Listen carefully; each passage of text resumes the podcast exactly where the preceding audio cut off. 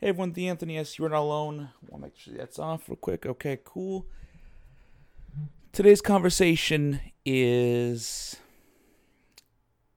I guess it's going to be communication. I, th- I think we have to do that again. Uh, these are one of those talks that I think I do around once a month because it is pertinent to success, regardless.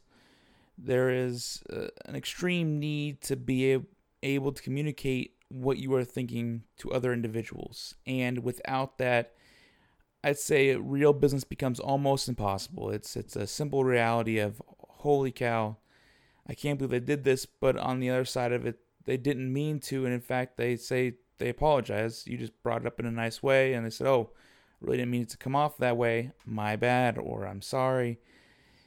There are definitely things that you will think are going on that are not going on the mind has this crazy way of creating the worst scenario. And you know, it's it's one thing, you know, for me I've learned to control that and say, okay, well no, it's not probably not that. I mean, bring it up, you know, be assertive about it, but if they say sorry, I didn't mean it that way, then they'd really um, take their credit unless you know they're not that person and they're just lying so you'll get off their back. Most people are not lying, they just misunderstood something and then you can fix it by just having a conversation.